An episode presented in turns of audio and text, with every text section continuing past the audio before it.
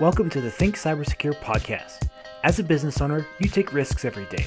Would you take a risk with your cybersecurity? This is the show that helps you uncover the hidden gaps in your business that cause cyber risk and fix them fast. Create a stronger and more resilient business while gaining more credibility with your customers by improving your business's cybersecurity. Hello and welcome to the Think Cybersecure podcast. Firstly, I want to say thank you for tuning in. I know how valuable your time is, so thank you for choosing to spend some of it with us. In the last year, virtual meeting tools have exploded in use, Zoom being one of them.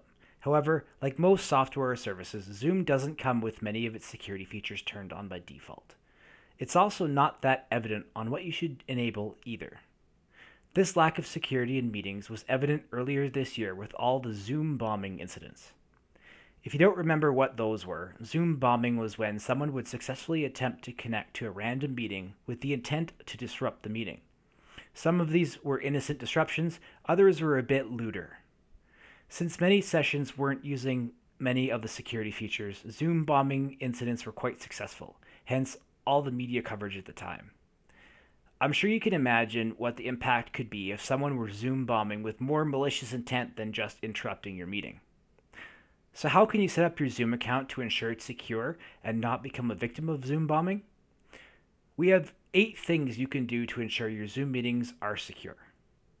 Firstly, turn on the waiting room.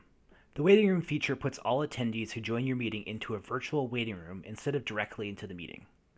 Once in the waiting room, the meeting host can manually admit each one, ensuring those in the meeting should be there. Secondly, you can add a strong password to your meetings. There were two things that made Zoom bombing successful. The first was no meeting waiting rooms, the second was no meeting passwords. As you can expect, a meeting password restricts attendance in your meeting to only those who have the password. Once all attendees are in, you can lock the meeting. Once locked, nobody else can join even if they have the password. This adds an extra layer of security once your meeting is in progress, just in case someone else has the meeting details. If you're talking about anything confidential, turn on end to end encryption and avoid using their enhanced encryption setting. End to end encryption ensures nobody can snoop on your conversation because the meeting is encrypted from one participant to the other.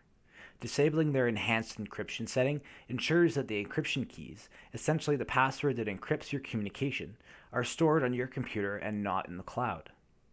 When the keys are stored on your computer and not in the cloud with Zoom, it ensures that even Zoom can't decrypt and listen in on your meeting. Of course, this will break some features, such as the meeting recording feature, where Zoom needs to listen in to record the meeting. Suppose you want to use one of those features. In that case, you'll need to consider the risk of reducing security versus the value of that feature, and then make a decision for yourself. Let Zoom generate random meeting IDs for you.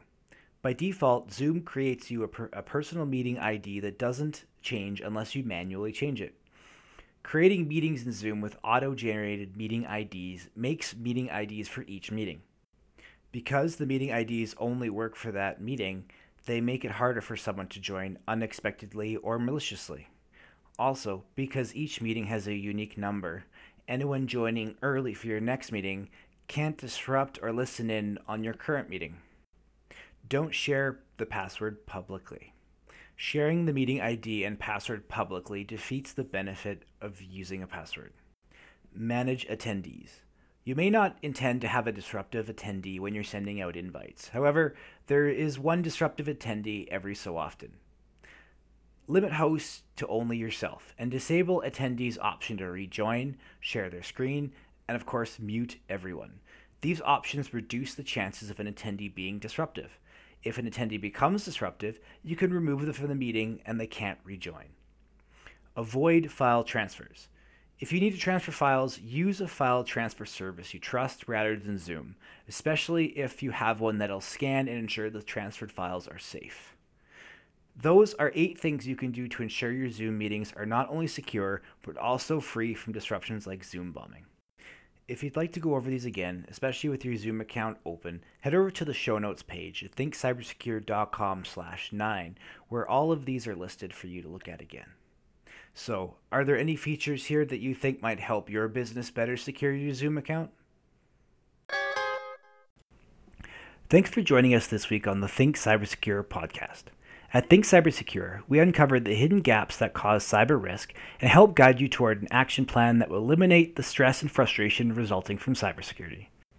If you're interested in improving the cybersecurity of your business, then be sure to subscribe and follow along with us. Visit our website, thinkcybersecure.com, for links to every podcast directory where you can find the podcast. If you found value in this episode, we'd appreciate a rating and review on iTunes, or if you tell a friend or two about the podcast. It'd really help us out.